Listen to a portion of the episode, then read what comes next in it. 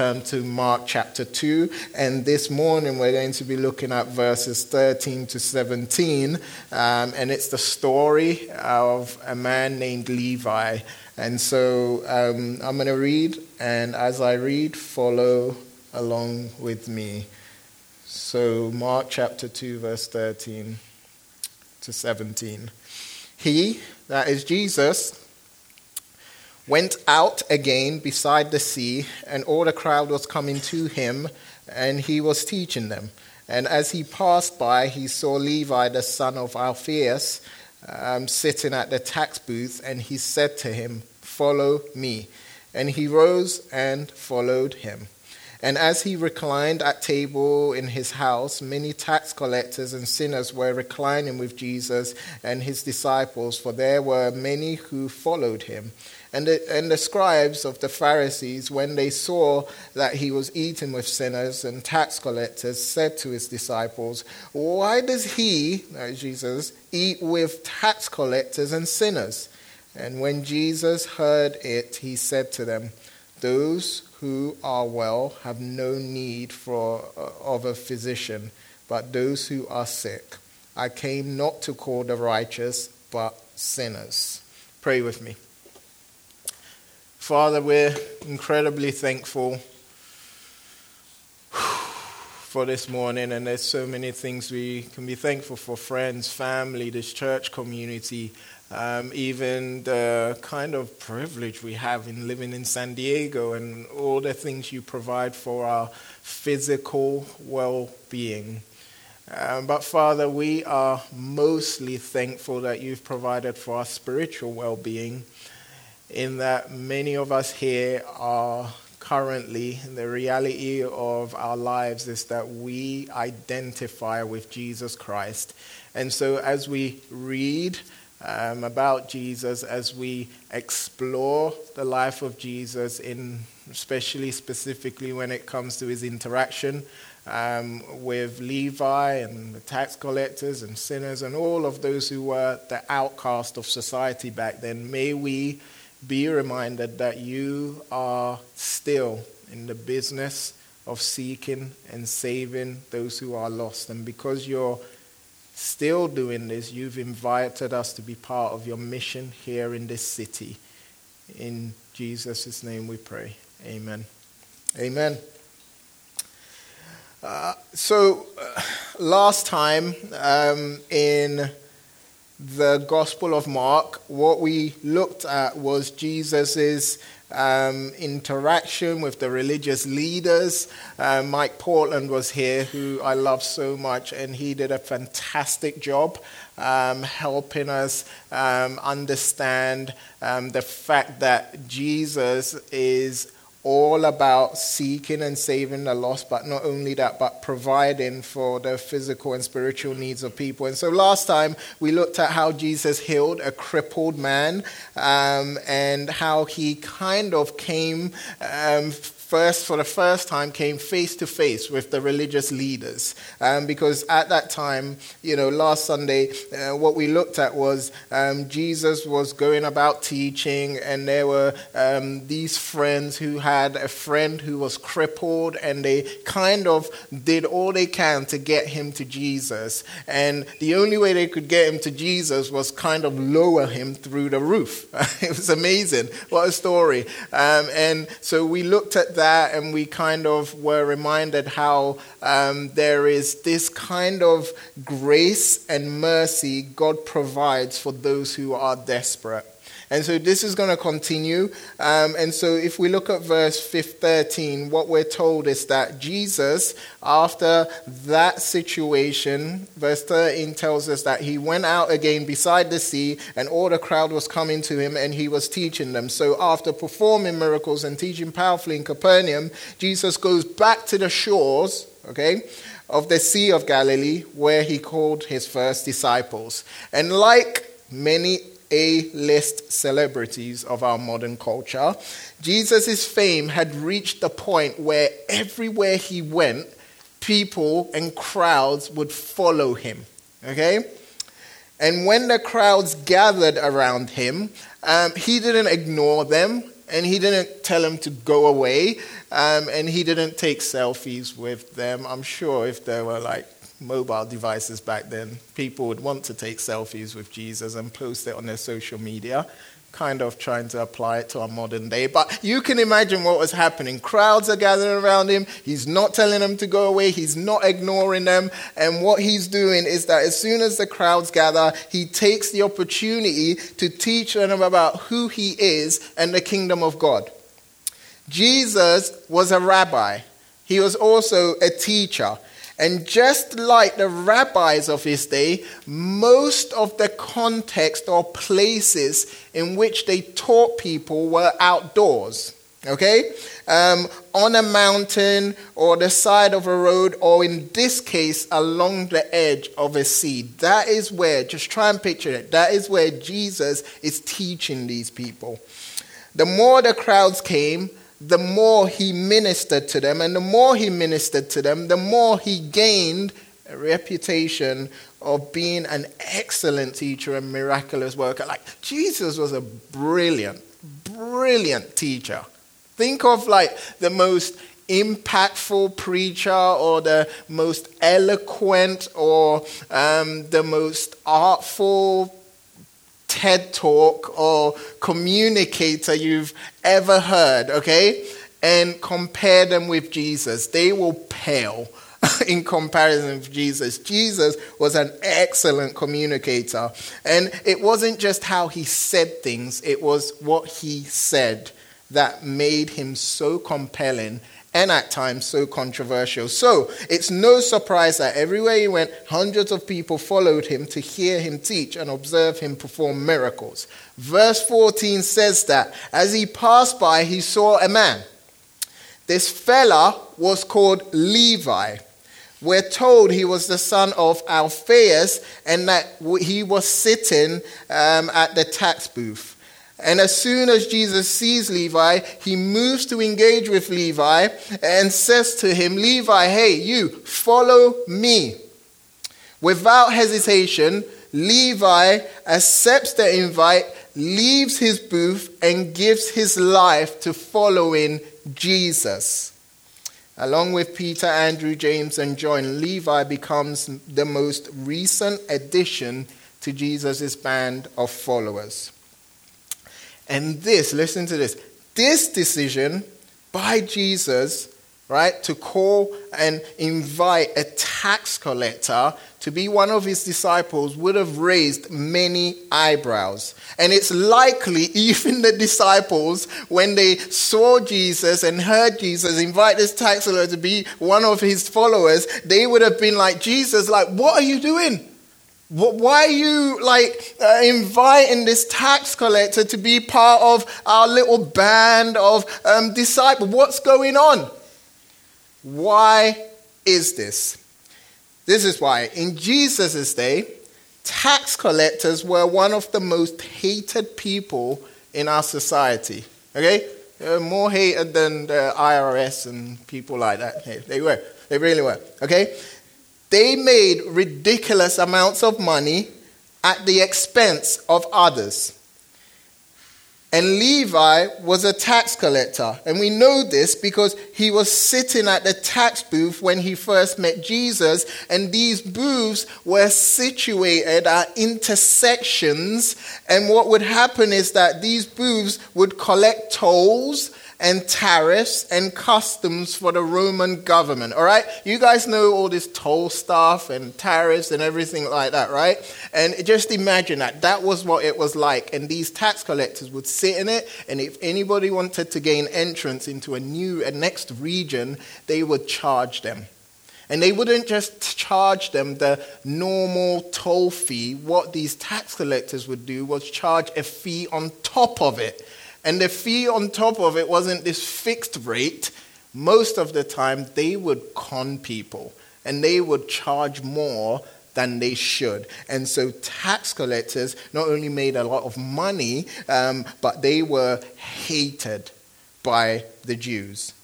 And so, if you were a Jewish citizen and you became a tax collector, you would be viewed as a shark and even a traitor. You would be stripped of your Jewish identity and your social status. Even your membership for your local synagogue would be revoked. Worst of all, your family would kind of disown you, and anyone else who befriended you would be viewed as unclean. Being a tax collector had many financial benefits, lots of money, but it came at a cost. Why was there such animosity towards tax collectors? David Garland, in his commentary on this, says, he helps us with this. He says, Tax collectors, like I've mentioned, were renowned for their dishonesty and blackmail. They habitually collected more than they were due, did not always post up the regulations, and made false valuations and accusations. He concludes by saying tax officials were hardly choice candidates for discipleship, since most Jews in Jesus' day would dismiss them as those who craved money more than respectability or righteousness. So, tax collectors back then were known as dishonest, corrupt, and greedy individuals. We're not certain, okay, if Levi was as dishonest as most of his peers. We're not sure. But the fact that being a tax collector meant that you worked for the Roman government was enough to make him an outcast of the Jewish society.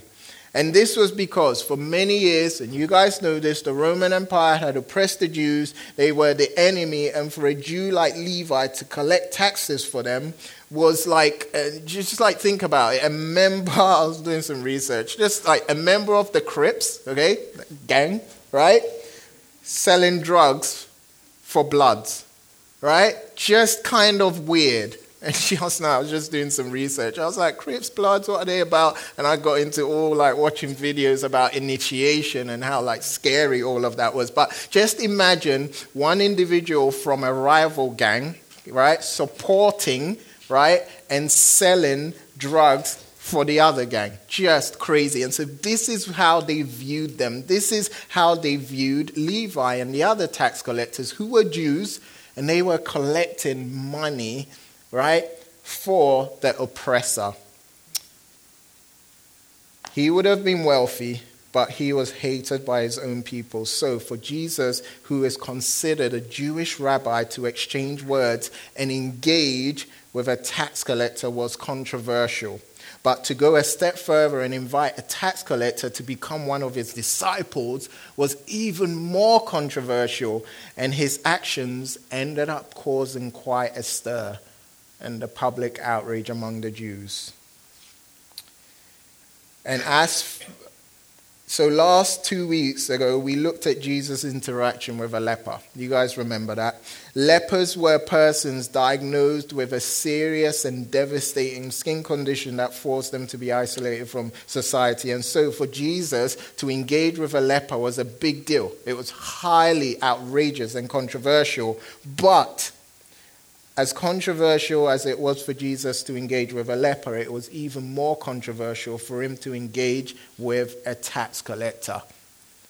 And as far as Levi is concerned, okay, there were great risks associated with him saying yes to Jesus. He accepted the call to become Jesus' disciple, even though he knew he would lose his job and never be able to get it back. He burned bridges. And so, he decided to follow Jesus, knowing that there will be no turning back. And becoming a tax collector cost him his identity as a Jew. Becoming a disciple of Jesus cost him his job. He even received a new name. And if you read the Gospel of Matthew, um, Levi ends up getting a new name called Matthew. And so here's where we are. You guys with me? Just laying the foundations, right? Levi, tax collector, Everybody hates him. Jesus, awesome rabbi, calls him to be his disciple. Oh my goodness, what is Jesus doing? This is outrageous. This is scandalous. This is controversial. Boom. So, just when you thought Jesus couldn't get any more controversial, what happens next will absolutely prove us wrong. Levi, he's super excited and he's super grateful to be a disciple of Jesus. So what he does is he says, Jesus, hey, come over to my house. And I'm going to like put on a party and a dinner party for you. And guess what? Jesus accepts the invite. And as Jesus reclined at table, look at verse 15, it lets us know that many tax collectors and sinners were reclining with Jesus and his disciples. What this verse makes clear is that this was no small kind of private dinner party um, with Levi, with Levi, Jesus' disciples, and just no, it was a dinner party with lots of food, lots of drink, entertaining, entertaining music and lots of people. Levi, excited about his new way of life, invites some of his friends to this dinner party. And the goal and the purpose is he wants them to meet Jesus. He wants them to meet this awesome rabbi who has changed his life and who's changing the life of many people in that city. And this guest list is made up of other tax collectors and a people group described as what? Speak to me! Sinners. Exactly. This people group, described here as sinners, were Jews who did not follow the law or have any interest in religious things.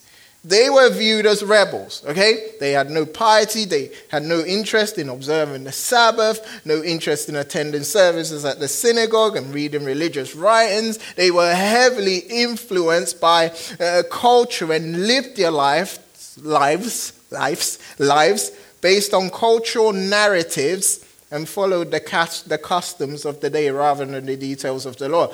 And these sinners, right, that category, they could be prostitutes, tax collectors, of course, criminals, alcoholics, pimps, junkies, lepers, the homeless, you name it. These good for nothing and scums of society, right? It's how the Jewish religious leaders saw them, are the people Jew, Jesus is hanging out with and sharing a meal with. And back then, okay, to share a meal with someone, to have dinner with someone, wasn't about the food, okay? It was less about the food and more about the relationship. We're going to look at that a bit more later. And so, all seemed to be going well. Everyone seemed to be having a good time eating and drinking and listening to Jesus teach with authority. Overall, the dinner party hosted by Levi was a success absolute success. But, but there was at the party a group of people who were unhappy.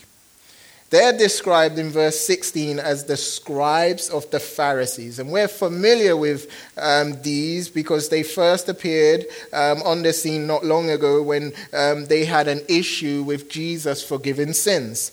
And they're still unhappy with Jesus. This time, they're unhappy with the fact that Jesus is sharing a meal with tax collectors and sinners. Look at verse 16 again. It says, And the scribes of the Pharisees, when they saw that he was eating with sinners and tax collectors, said to his disciples, Why? Why does he eat with tax collectors and sinners? The word Pharisee here is derived from a Hebrew word meaning separated one. Pharisees had a hardcore and at the same time unhealthy commitment to the law. They taught, interpreted, and argued about um, the scriptures. They were known for um, careful, pious, and holy living according to the laws of the Torah. And they believed this they believed that nearness to God was based on a person's success in keeping the law and separating themselves from anyone who was uh, a riffraff of society. So, according to the Pharisees, to maintain moral purity, to be considered holy, meant distancing oneself from sinners. And so they were separatist. They were like, hey, you can't associate with sinners. You can't associate with anyone who's not as religious and as pious as us.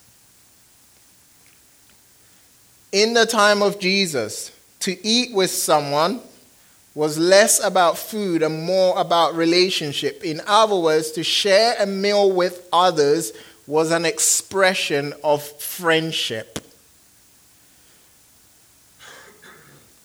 As one scholar said this, it will be difficult to overestimate the importance of table fellowship for the cultures of the first century. Meal times were far more than an occasion for individuals to consume nourishment. Being welcomed at a table for the purpose of eating food with another person had become a ceremony richly symbolic of friendship, intimacy, and unity. In other words, who you eat with or who you don't eat with is a display of who is your friend and who is not your friend. And so, in view of this, it was unheard for and it was scandalous for someone like Jesus to eat with tax collectors and sinners. To the Pharisees, who you ate with or who you didn't eat with was symbolic of who was in and who was out, and who was holy and who was unholy. So, this is a big deal what's happening here. It's highly controversial. And it's no surprise that they are outraged by Jesus sharing a meal with tax collectors and sinners. And we know this because during the party, they approached Jesus' disciples and asked the following question Hey, like, why is Jesus eating with tax collectors and sinners? The Pharisees what they were doing in that culture was they were using a meal to exclude people from the presence of God, but Jesus does the opposite. He uses a meal as an occasion to draw people into the presence of God. Jesus is communicating something absolutely significant here by his actions. And so when Jesus hears about their murmurings and complaints and that they had issues with him eating with sinners, he says to them in verse 17, Those who are well have no need of a physician, but those who are sick I came not to call the righteous, but sinners. In the same way, doctors must be with those who are sick. God's heart and passion is to be with sinners. And sinners are people who recognize their need for a Savior. And so, what does this all mean for us? This is what it means. Number one, Jesus is still in the business of pursuing and calling the people that are most undeserving because of his grace. Jesus' grace is available for those in our culture, those in our society who we view, or many people view, as undeserving of his grace. Levi was a tax collector, and he was absolutely hated by the Jewish community. And this possibly, like I said, included Jesus' disciples. And so, in Jesus calling someone in society who is so hated and he's like the scum of society, what Jesus is communicating is that there is no one who is beyond God's grace. I know, you know, people that you meet for the first time every week and that you possibly have a relationship with, that you're thinking to yourself, there is no way. There is no way God's grace is powerful and enough for them. They are plain, just bad and wicked and evil. There's no way God will have mercy on them. So, what this is telling us if Jesus is able to call and save someone like Levi, Jesus is able and absolutely powerful enough to call and save anyone you know that you think is far, way far from God. And so, an encouragement for us is trust God, have faith to believe that those who you know that you think are too far from God, God is absolutely able to save them. And this is not just here. If you look throughout the New Testament, oh, there are so many people that you think just, man, there's just there's no hope for this person. But God is able. He absolutely is. Next, Jesus not only calls the undeserving, but uses them for his greater purposes. Right? Earlier I mentioned that Levi became Matthew, and we all know who Matthew is. Matthew ended up re- writing, compiling one of the Gospels about Jesus. And it's amazing how this individual, who was greedy for money, possibly dishonest, hated by his own community. Jesus calls him, Jesus saves him, and Jesus doesn't say, Hey, like, you've done too many bad things, and I can only kind of just have you as my friend. No, Jesus calls him, saves him, and uses him powerfully. Jesus saw the flawed life of um, Levi, the tax collector, and he ended up saving him, transforming him, and using him to write one of the biographies of Jesus. Next, as followers of Jesus, we're not called to isolation, but we're called to be on mission.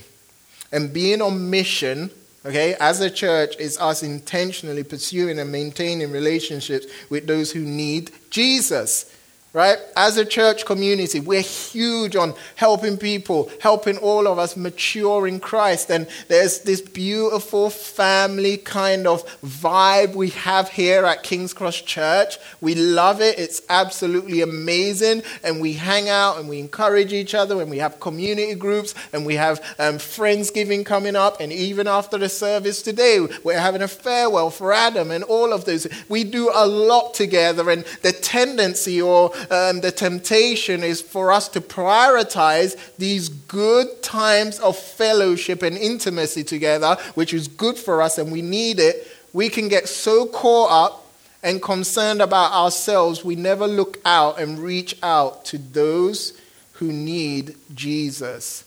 And so, as a church, we're not only maturing followers of Jesus, we are encouraging everyone to make followers and disciples of Jesus. That is why we're huge on always reminding each other that we're not just this here in this city to make money and be successful and have a good career. Man, if you look around you, there are hundreds of thousands of people in this city that do not know Jesus, that absolutely need Jesus.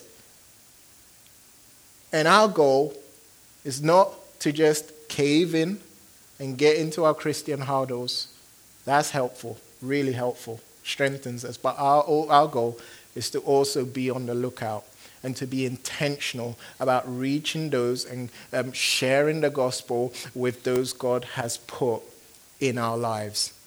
And so we want to be intentional. We don't want to isolate, we want to be on mission.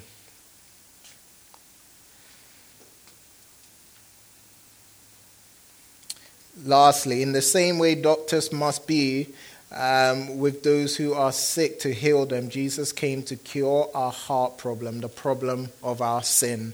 And the story of Jesus' encounter with Levi shows us God's heart for sinners like you and I. And this story is so fascinating because there are two groups of people here in this passage, okay? The good guys and the bad guys. The good guys are the Pharisees, the religious leaders of the day. They looked faultless in religious terms, and the bad guys are made up of people like Levi, the tax collectors, and his friends. And the question is okay, The question is if we hadn't read this and you didn't know anything about Jesus, and all you knew about Jesus was he was a rabbi um, who taught the scriptures, the question is who would you expect Jesus to want to spend time with?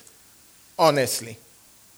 Who would you expect? And if I'm honest with myself, right, and I didn't know this story and I didn't understand God's heart, I would absolutely think, of course, Jesus, the rabbi, wants to hang out with the people that are, you know, also reading the scriptures and going to this. Absolutely. Why would Jesus want to, like, hang out with bad people? He doesn't want to do that.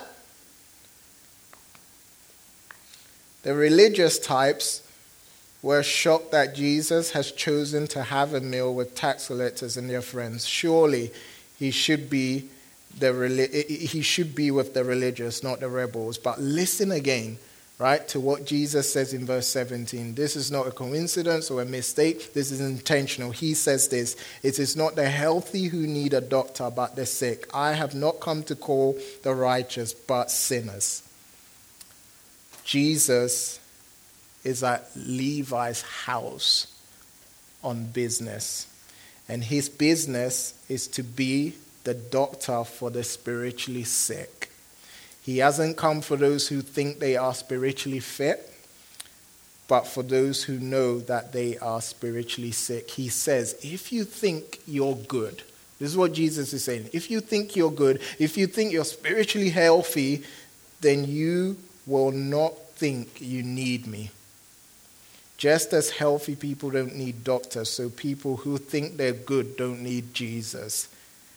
The qualification for coming to Jesus is not being good enough, but realizing that you're not good enough. And this is what makes the gospel so amazing and so precious. Jesus is saying, hey, like, it's interesting in the story um, when Levi invited Jesus to go to his house. Jesus didn't say, "Hey, like, can you? Are you okay? Like, you just got kind of saved. I want to see you kind of prove yourself before I come and have dinner with you." No, Jesus received the invite, and so in the same way, Jesus is calling. Jesus is calling, and Jesus is still in the business of pursuing sinners like you and I. And we all have a heart problem. And Jesus is the one that provided the solution for a heart problem. And the cure was his perfect life that he lived in our place, his devastating death that he died, and he died for us. And he didn't stay in the grave. Three days later, he rose again. And so, through Jesus' life, death, and burial, he provided the cure and the solution for our heart problem. Jesus is still in the business of pursuing the lost.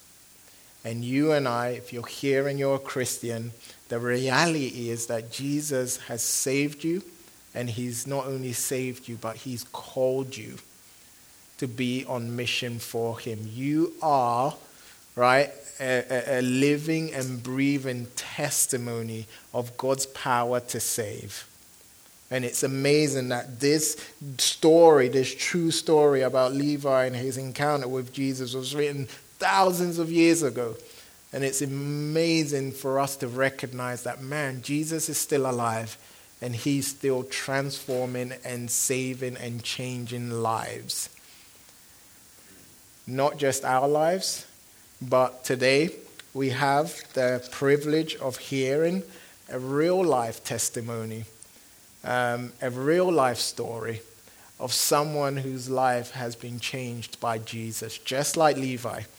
Um, someone who got called by Jesus in our midst today, and he's going to come and share his story of how Jesus saved him and called him. And his name is Adam Henley. Put your hands together for him.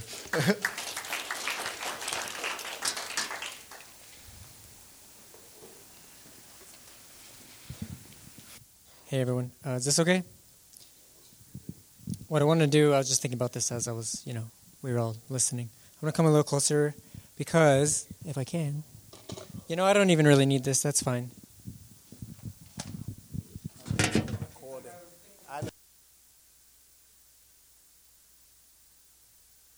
Here, fine, that's fine.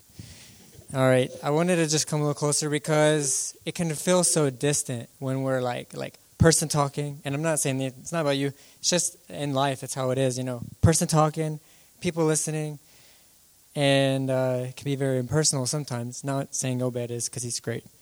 Um, and if I cry, uh, maybe cry with me a little bit. Um, I'm already about to.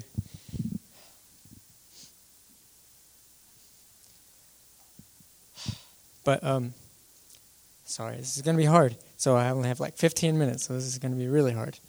All right, so a little bit about me. I grew up in a family of nine, like seven kids, you know, two parents. Um, so four brothers and two sisters. I'm number five. Um, I was the youngest of all the sons, so my oldest brothers, twins, uh, beat up on the next one. He would beat up the guy, and I was the fifth son, and I had two sisters, so I can't beat them up, you know. So I always got beat up and never had anyone to beat up. So, I mean, I, am kind of thankful for that because God is kind of, I'm like, I think of um, Solomon. He was he had a nickname, uh, Jedidiah, I think, beloved of the Lord, you know, and sorry.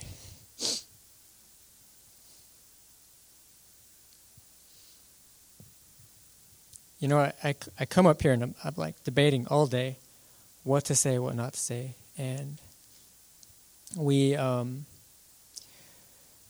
Obed's not from the United States. Um, some of us may not be from here, but most of us probably are. And in our context, in our world, we have uh, we we have temptations that we that are are present around us. Um, we can tend to grow up a normal American life most of us go to public school and just be affected by the world we're in.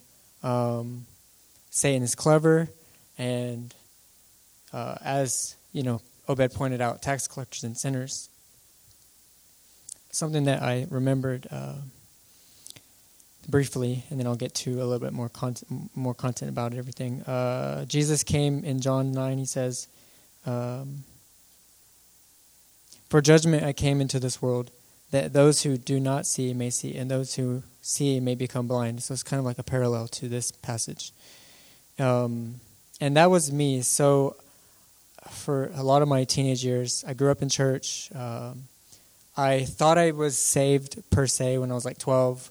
I came forward at an altar call, um, but I do not think I had the power of God uh, in me, and was I didn't think that I look back and I think, uh, though God was ministering to me and drawing me to Himself, I can't say that I can. I can't truly say I, w- I think I was saved.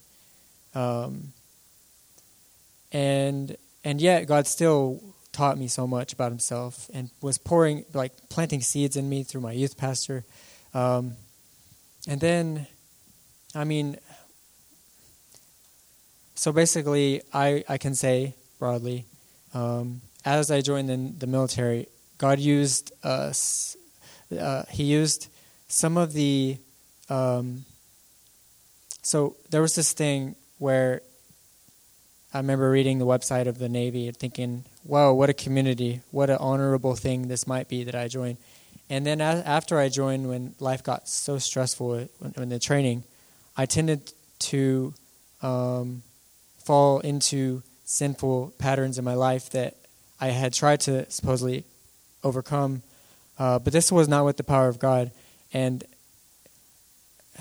when I talked about the patterns of this world, I mean, that's not the way I said it, but, you know, the thing I debated about, we can be so afraid of sin uh, that we won't, and I, I'm not praising the evil things that go on in the world, so I don't even really want to give voice to that, except that we who are forgiven are so, so forgiven. It's like nothing. I mean, what I, uh, what I will read is from Isaiah 55. He says, Come, everyone who thirsts, come to the waters. It's kind of paralleling uh, John, Jesus went to the woman at the well. Um, he saw that she was thirsty, you know, and I look to my life and uh, as a human, in many ways, my heart and everything, I'm thirsty. Um, and I was thirsty. And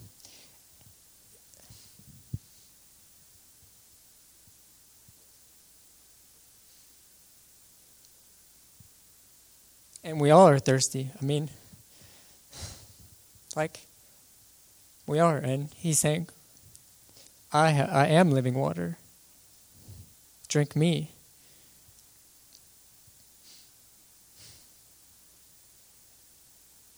And then, and then another thing in John 3, he says, um, The light has come into the world, and the people love darkness rather than the light because their works were evil. And that was me. I mean, we can all look at ourselves and point out, oh, that, that secret or that, that worst sin we think of ourselves as, as uh, that's what makes me a sinner, that thing, or these five things, or whatever. And then we're like, if we have, if we have the power of God to have repentance from that thing, we think, oh, now I'm not dealing with that sin. And as Obed said, we have still need of that physician. Um, so he says here and after that, for everyone who does wicked things hates the light and does not come to the light, lest his works should be exposed. And th- but this is the hope here: whoever does what is true comes to the light. Comes to the light. He's saying, "Come into this light. Uh, come into me. He He is the light of the world." And so so that it may be clearly seen that his works have been carried out in God. So God has given me this hope that when I do come into the light, that um, I mean, with people, you know, if you're at your workplace and you're talking like this, you're not going to get the same kind of like openness to share things. That's true. It's the world, and it's one. That's where we are. But um, but even sometimes in a in a congregation, you might not always at the same time feel uh, so so uh, open or able to share what you're struggling with, um, and and uh, and expect not to be in some sense either mocked or or put to shame or anything like that. But with God, though, definitely, and, and I don't say that that's okay. I think God wants to work that out. And but what I could say though is is that it is the case, though, with God that we we come to Him and we're not going to be belittled because He knows we're weak. Uh, he knows I'm weak. I, um, in some ways, yeah, God seriously helped me to overcome certain kinds of sin that I was involved in as a teenager. Uh, but there are so many others that God is still showing me. Um, and I don't even know, and I want to be shown. I mean, that's kind of like the hope that God has given me, is that instead of, oh, I'm so afraid of uh, that I'm that I, I have a flesh and that I am affected by the world, and Satan is out there trying to destroy. Uh, instead of being afraid that that those all those things are true, and having and a lot of so much of this is unscripted. So I'm just sharing, yeah, where I am, but this hope that God has given me is that, an example, right now, um, I'm, hmm, how much do I even say? I'm depending on God to eventually, hopefully, one day be married, and a friend of mine's parents aren't easily being receptive of me, and it's not an easy thing. But my hope isn't in that. My hope isn't in human relationships. My hope is in Jesus, who has called me to himself. And he says, He'll never leave me or forsake me. And that's us. I mean, relatedly, I can imagine many of us probably have some financial issues where it's not enough or we're just sometimes not good enough uh, in the world. And I, I was talking with um, with Blake a few minutes ago, and I remember this connection that I think it's in Hebrews where he says, "Do not love money, for I will never leave you or forsake you." I mean, we we ha- we could identify 5, 10, 15, 100 struggles, and yet the bottom line is that we have this physician, we have we have this living water. We have this Jesus who he's patient. And as as Obed he's like, hey, here's the gospel.